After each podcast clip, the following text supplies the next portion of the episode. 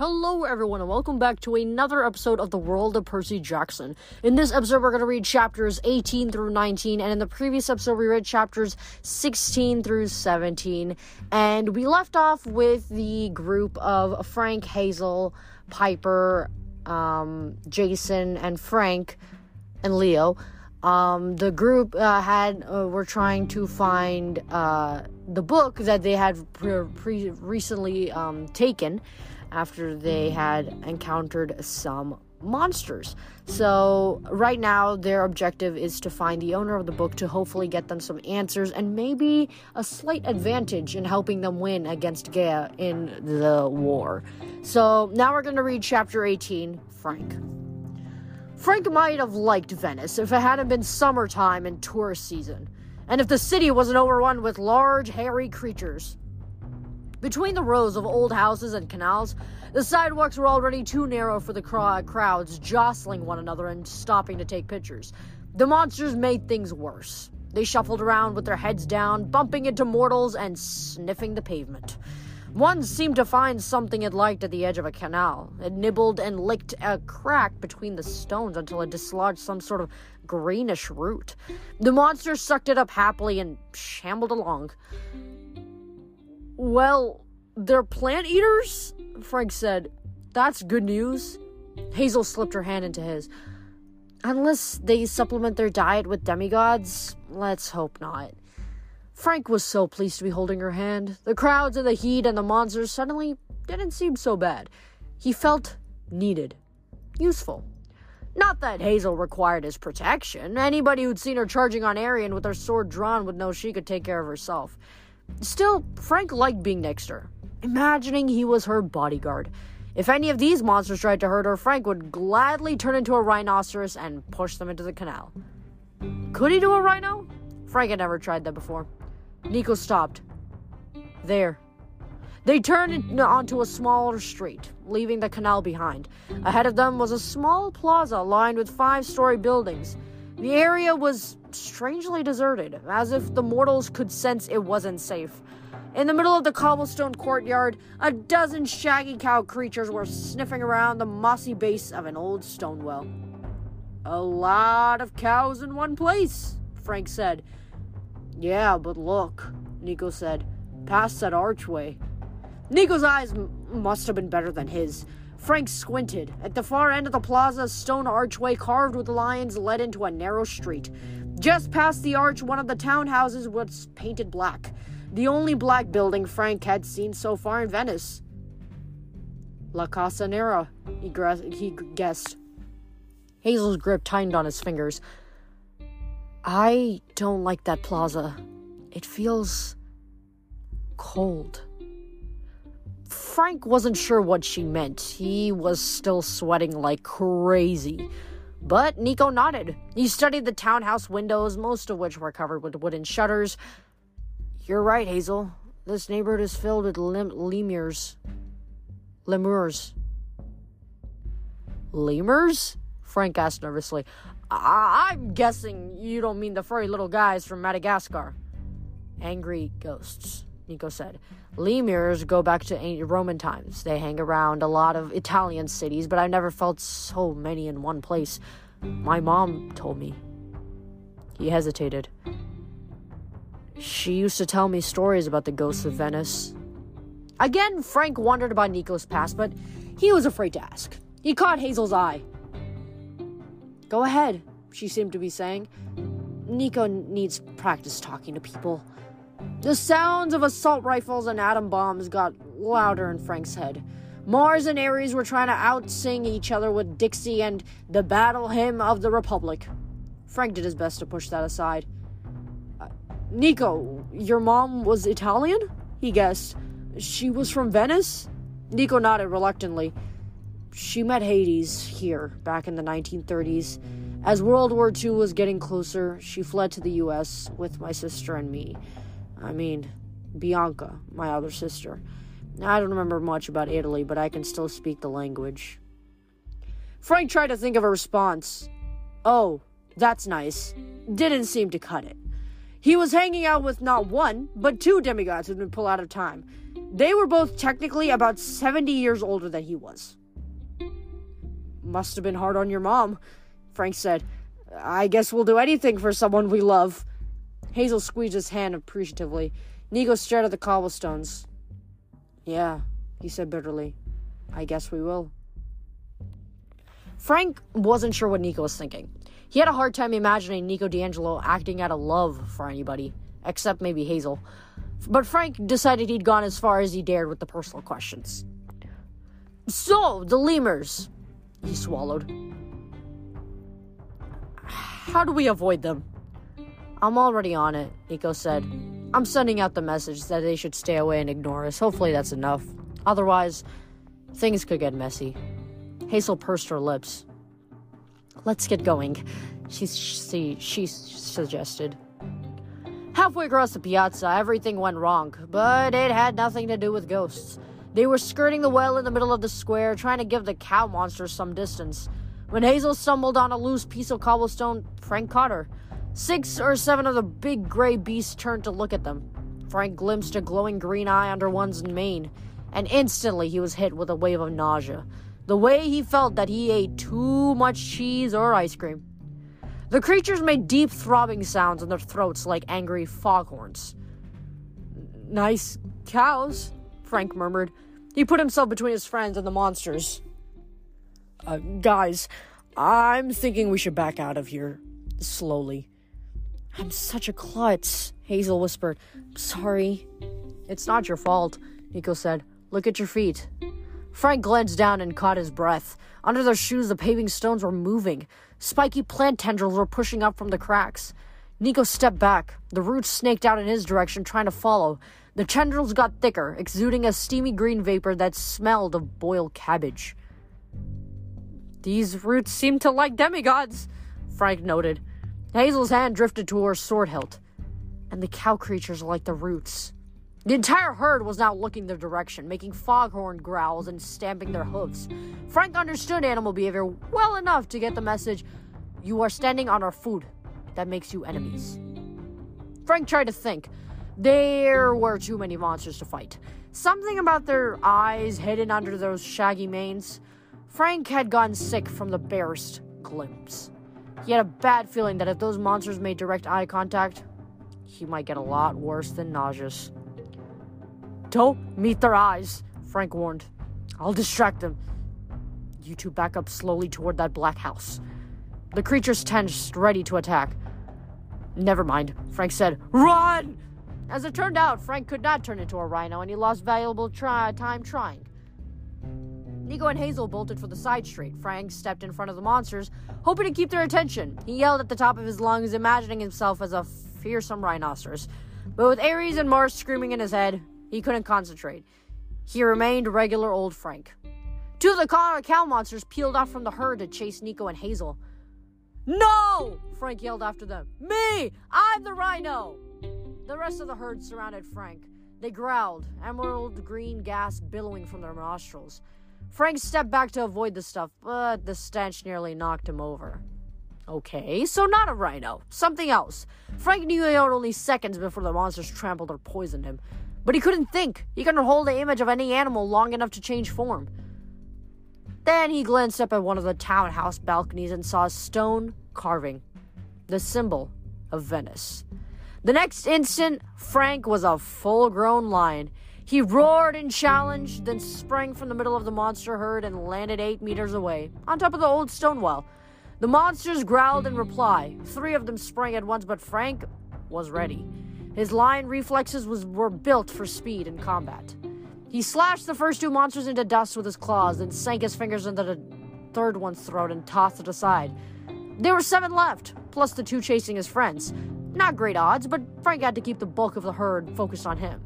He roared at the monsters and they edged away. They outnumbered him, yes, but Frank was a top of the chain predator. The herd monsters knew it. They also they had also just watched him send three of their friends to Tartarus.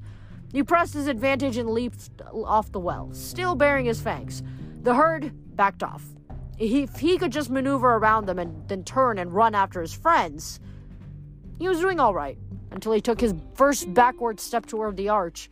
One of the cows, either the bravest or the stupidest, took that as a sign of weakness. It charged and blasted Frank in the face with green gas. He slashed the monster to dust, but the damage was already done. He forced himself not to breathe. Regardless, he could feel the fur burning off his snout. His eyes stung. He staggered back, half blind and dizzy, dimly aware of Nico screaming his name. Frank! Frank! He tried to focus. He was back in human form, retching and stumbling. His face felt like it was peeling off. In front of him, the green cloud of gas floated up between him and the herd. The remaining cow monsters eyed him warily, probably wondering if Frank had any more tricks up his sleeve. He glanced behind him.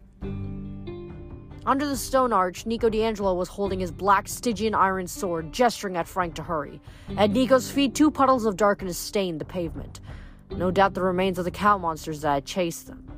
And Hazel, she was propped against the wall behind her brother. She wasn't moving. Frank ran toward them, forgetting about the monster herd. He rushed past Nico and grabbed Hazel's shoulders, her head slumped against her chest. She got a blast of green gas right in the face. Nico said miserably. I.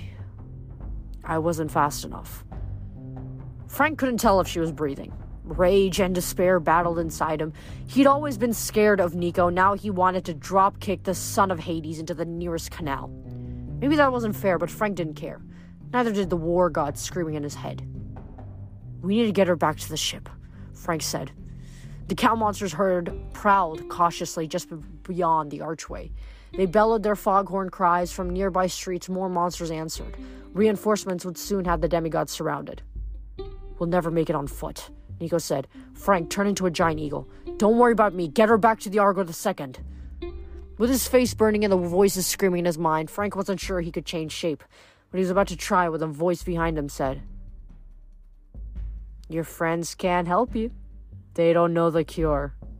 Frank spun. Standing in the threshold of the black house was a young man in jeans and a denim shirt. He had curly black hair and a friendly smile. Though Frank doubted he was probably friendly. Probably he wasn't even human. At the moment, Frank didn't care. Can you cure her? he asked. Of course, the man said, Well, you better hurry inside. I think you've angered every Katablebs in Venice. And that's the end of chapter 17. No, 18. My bad. Yeah, that was definitely a very climactic um, chapter. I think that we we have also started looking you know back into more of Nico and I think I would really look forward to a chapter where we're focusing on Nico because I think it would be really fascinating to see his point of view. I think the amount of grief and the amount of stuff that he went through, it would I would want to see what his thought process is now. You know, usually we see him as this really, you know, sad guy, but I, I it would be really I, I would like I would be interested in finding out how exactly he does his thinking is. You know, is he the opposite? How does he exactly think? Is he something that we don't expect? Is he actually optimistic or is he, you know, pessimistic or is he, you know, happy on the inside or also sad on the outs in uh, or also sad in the inside as well? Because the more the the more that we see the interactions of Nico with others, it helps us to understand his character, but I would really like to see a chapter of him, you know, seeing from his point of view. But yeah, I think that this was definitely a, a fascinating chapter. Looks like we're being introduced to another character. So, right after the break, we're going to find out who this new uh, interesting character is and what exactly are they, and if they are someone that's going to help the group or hurt the group. So, right after the break, don't go anywhere. Maybe grab a snack, maybe grab some water, maybe grab some juice, and we'll be right back.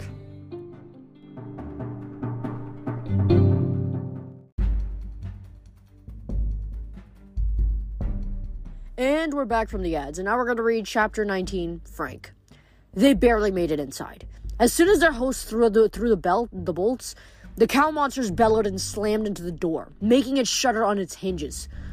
Oh, they can't get in, the man in the denim promised. You're safe now. Safe? Frank demanded. Hazel is dying. Their host frowned as if he didn't appreciate Frank ruining his good mood. Yes, yes, bring her this way. Frank carried Hazel as they followed the man farther into the building. Nico offered to help, but Frank didn't need it. Hazel weighed nothing, and Frank's hummed with adrenaline. He could feel Hazel shivering, so at least he knew she was alive, but her skin was cold. Her lips had taken on a greenish tinge. Or was that just Frank's blurry vision? His eyes still burned from the monster's breath. His lungs felt like he'd inhaled a flaming cabbage. He didn't know why the gas had affected him less than it had Hazel. Maybe she'd gotten more of it in her lungs. She would have given anything to change places if it meant saving her. The voice of Mars and Ares yelled and yelled in his head, urging him to kill Nico and the man in denim and anyone else he could find, but Frank forced down the noise. The house's front room was some sort of greenhouse. The walls were lined with tables of plant trays under fluorescent lights. Lights. The air smelled of fertilizer solution. Maybe Venetians did their gardening inside, since they were surrounded by water instead of soil. Frank wasn't sure, but he didn't spend much time worrying about it. The back room looked like a combination garage, college dorm, and computer lab. Against the left wall glowed a bank of servers and laptops, their screensavers flashing pictures of plowed fields and tractors. Against the right wall sat a single bed, a messy desk, and an open wardrobe filled with extra denim clothes and a stack of farm implements, like pitchforks and rakes. The back wall was a huge garage door. Parked next to it was a red and gold chariot with an open car- carriage and a single axle, like the chariots Frank had raced at Camp Jupiter. Sprouting from the sides of the driver's box were giant feathery wings wrapped around the rim of the left wheel. A spotted python snored loudly. Frank hadn't known that pythons could snore. He hoped he hadn't done that himself in python form last night. Set your friend here, said the man in denim. Frank placed Hazel gently on the bed. He removed her sword and tried to make her comfortable, but she was as limp as a scarecrow. Her complexion definitely had a greenish tint. What were those cow things? Frank demanded. What did they do to her? Catobleponos. Catobleponis. Catobleponis. Said their host. Singular, catobleps. In English, it means downlooker. Call that because they're always looking down. Nico smacked his forehead. Right, I remember reading about them. Frank glared at him. Now? You remember? Nico hung his head almost as low as a catobleps. I, uh, used to play this stupid card game when I was younger, Mythomagic. The catobleps was one of the monster cards. Frank blinked.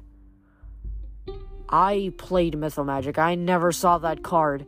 It was in the Africanist Extreme Expansion deck. Oh. Their host cleared his throat. Are you two done, uh, geeking out, as they say? Right, sorry, Nico muttered. Anyway, catobleponists have poison breath and a poison gaze. I thought they only lived in Africa. The man in denim shrugged. That's their native land. They were actually imported to Venice hundreds of years ago. You ever heard of St. Mark?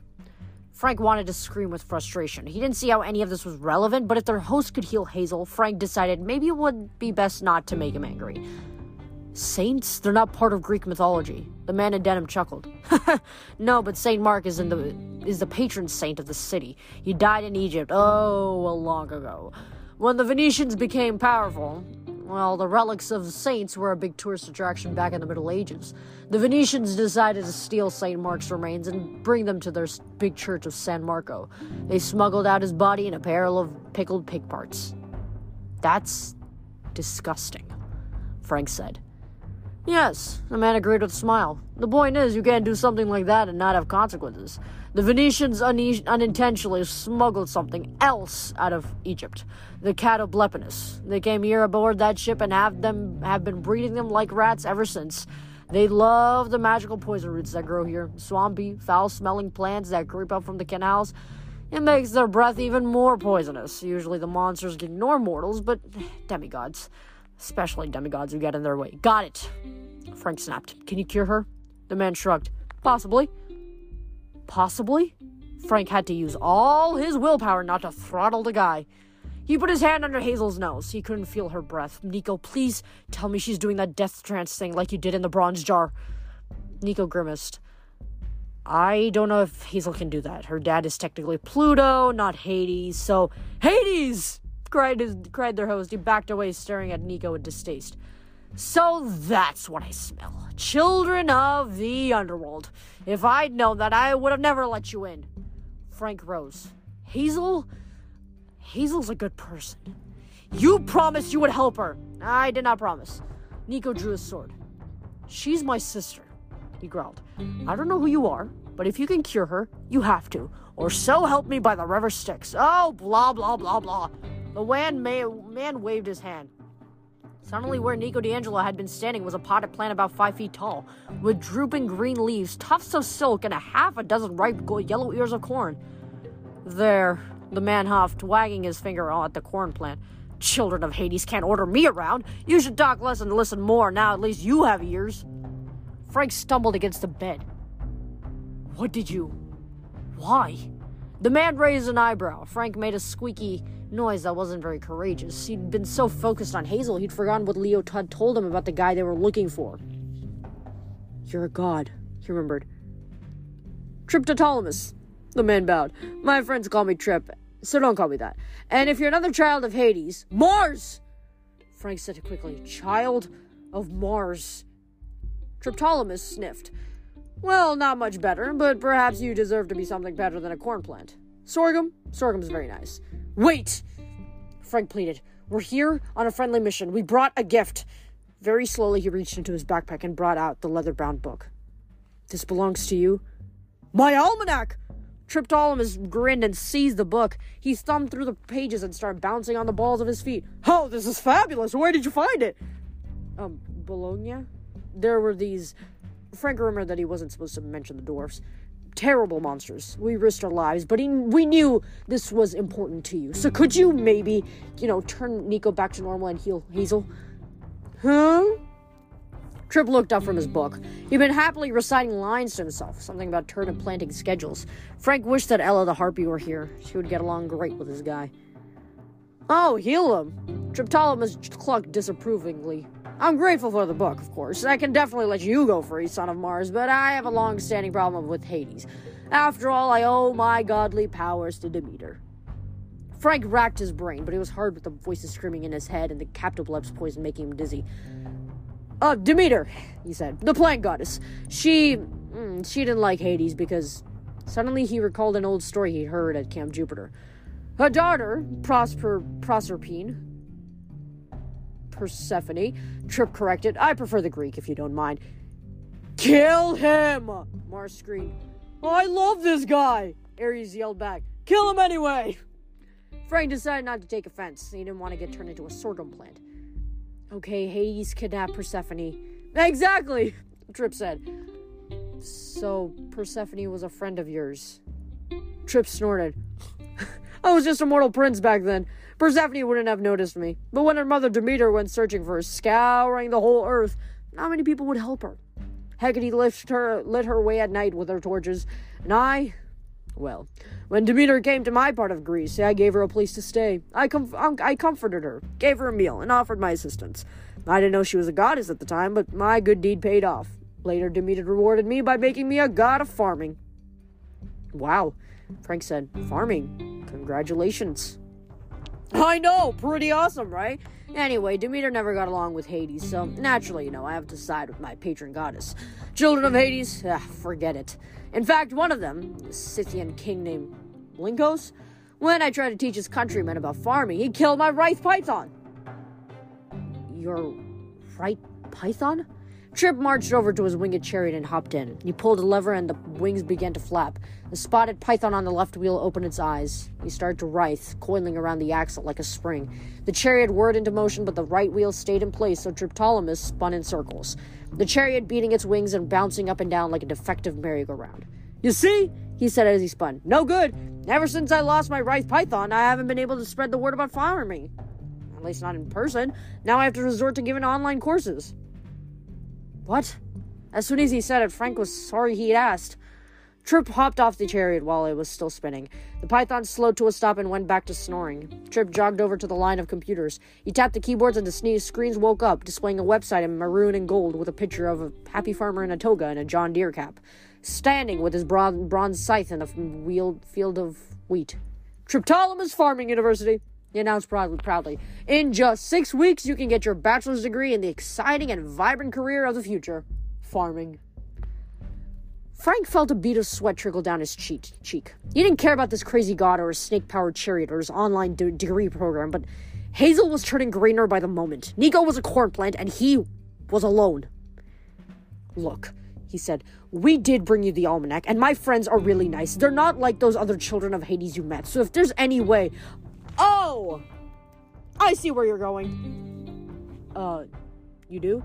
Absolutely! If I cure your friend Hazel and return the other one, Nicholas. Nico. If I return him to normal. Frank hesitated. Yes, then exchange you stay with me and take up farming. A child of Mars is my apprentice. It's perfect. What a spokesman you'll be. We can beat swords into plowshares and have so much fun.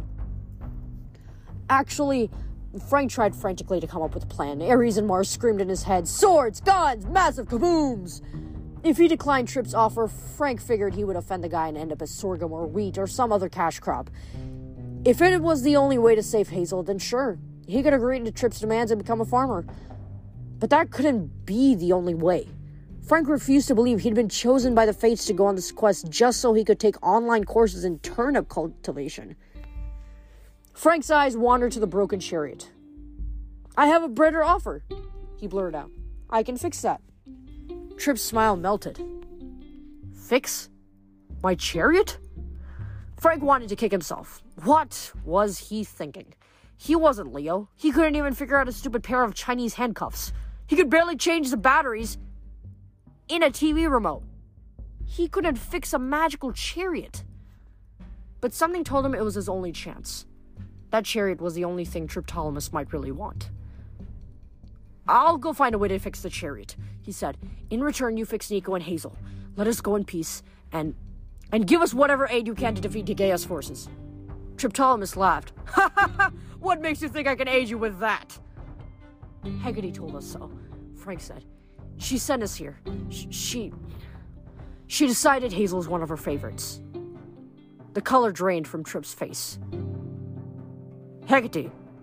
Frank hoped he wasn't overstating things. He didn't need Hecate mad at him, too. But if Triptolemus and Hecate were both friends to Demeter, maybe that would convince Trip to help. The goddess guided us to your almanac in Bologna, Frank said. She wanted us to return it to you, because well, she must have known you had some knowledge that would get us help us through the House of Hades and Epirus. Trip nodded slowly. Yes, I see. I know why Hecate sent you to me. Very well, son of Mars. Go find a way to fix my chariot. If you succeed, I will do all you ask. If not, I know. Frank grumbled. My friends die. Yes, Trip said cheerfully. And you'll make a lovely patch of sorghum. And that's the end of chapter 19. Well, that was certainly a very fascinating chapter. I think I was definitely expecting maybe a Roman um, god, but you know, to be the one. But you know, I think that this is pretty fascinating. We get to meet this new um, character, the god of farming. It seems. And yeah, I think that he's definitely going to be a very interesting character while we have him at it. And I think that I definitely have faith in Frank that he's going to be able to find a way to fix that chariot. Um, but uh, yeah, I think I, I definitely do have faith in Frank in being able to fix that chariot. Even I think this is where we see the the the characters other than Percy, Annabeth being able to shine. And as much as I love Percy and Annabeth, I think that if we when we get to see the strengths of the other characters, it really makes this book shine. It makes the plot shine. It really helps with the character development and it really helps us understand what these characters are. It's like we personally know these characters. So I think that that's really a really great way to um, end off this chapter. So yeah, now moving on to everyone's favorite part, we're gonna move on to the shoutouts and the Q and A session. So moving on to the shoutouts, um, we have number one, Evans, number two, John the Stunt Dog, and number three, Josie. If I missed anyone, do please let me know next time, and I will try my best to get you in the next episode. Uh, moving on to the Q and A session. Number one is who would you want your godly parent to be? Um, in the previous episodes, I said I took a godly parent quiz, and I got um, Poseidon and Athena. Um, but I think someone I would definitely find interesting to be to have as my godly parent. You know, I I totally love having Poseidon and Athena as my godly parents, but I think I would probably want to have either Apollo or um I think either Apollo, Dionysus, or um yeah, actually I think I forgot the other one. I probably I probably um my top uh top ones would probably have um Apollo and Dionysus. It's just they're so they're just so funny and so energetic and so entertaining. It'd be so fun to have them as godly parents. It'd be just it would be fun to just know them. And yeah. So I think I definitely want them as my godly parents. Um the next one would be if you could make a magical item, what would it be? Um probably something related to something like Daedalus's laptop, uh, because I think the amount of knowledge that has and the amount of advancements it has in general is so important and the and just being able to like have access to that and with a few tweaks here and there I think that it could definitely be something that I would love to have. Like if you could have Daedalus's laptop and maybe turn the designs that are on that laptop into real life, like that would be amazing. I would honestly love that. Um, what's the next question? Would you rather be stuck in the labyrinth for 10 years or Tartarus for 1 year? Wow. Um that that that is definitely a, a, a hard question. Um I would probably say being stuck in the labyrinth for 10 years. The reason is because I think I feel like I would enjoy exploring a bit more than suffering for one year. um, now, I'm not gonna. I, there definitely will be challenges, you know, going through a labyrinth, um, especially when it's endless for ten years. But I think that the the amount of exploring, it's just you can never get bored with it. I think after a while with some a place like Tartarus, it's not only suffering. You're not only suffering there, you're also getting bored, and you just have nothing else to do while also fighting monsters.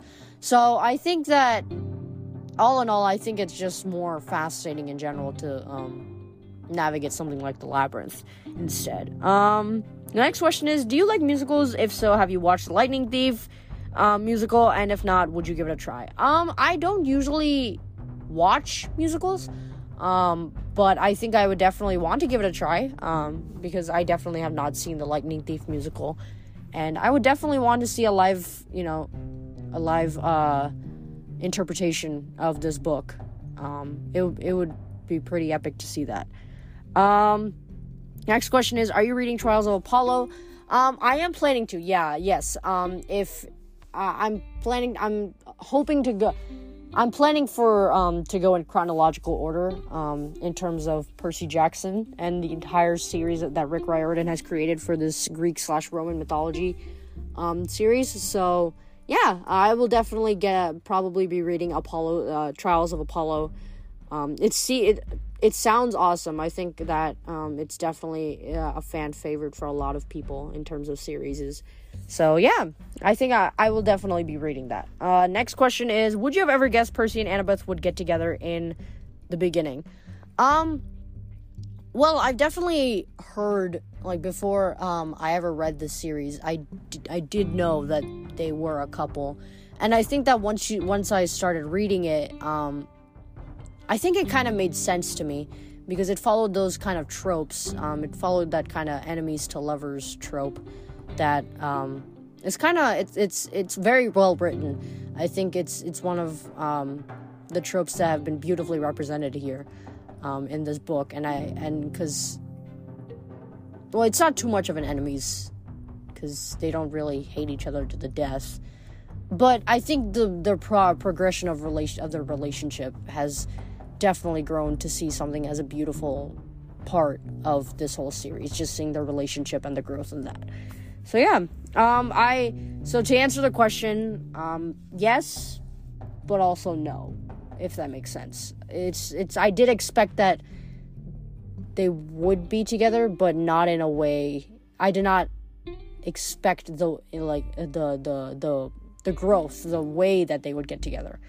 Um, so yeah. Uh, the next question is, well, the favorite side character that is not seen much. I would probably say Dionysus. My reason being is that I am a huge um fav- I, I I love the comedic reliefs and I love the comedic side characters uh, no matter who that is. And I think that Dionysus yet again is probably one of those iconic side characters that we don't see much, but when he makes uh, an appearance on the screen, it's you can't forget him. And I think that's just what I love about him. It's just, it's the fact that he's one of those people where he seems hard on the outside, very, you know, rough and doesn't want to talk to anyone, but in reality, he's very soft. And he's funny at that too, you know, just with his Diet Coke and, you know, yeah, his outfits is just it's it's it's iconic for him. Um the next question is have you ever taken a what demigod are you quiz? Um I don't believe so. I don't remember taking one, but um, if I were to take one, I'd probably say I'd get Annabeth. Um, you know, so, simply because some of my interests are a little bit um, matching with hers. But yeah, along with some other characters as well. But I think I, I mostly match with Annabeth. Um, next question is, and our last question: Have you read Creek Keeper of the Lost Cities? I actually have not. Um, I do know that that is yet another iconic series, a very famous and popular series that every a lot of people do enjoy, have enjoyed reading, and still enjoy to this day. So yeah, maybe I might make a potential podcast on that. We never know. So yeah, um, that is all I have for the Q and A session. Thank you guys for all the questions you have created for me. Um, I hope you guys enjoyed this episode as much as I did, and once again, if you guys would like to support me, it's completely optional, but there is a link to my Patreon in the bio slash description of this podcast. Um, uh, I would it would be really appreciated if you, you know, could go check that out. Um, but other than that, I hope you guys had a great time listening to this episode. And until next week, stay safe and stay out of boredom.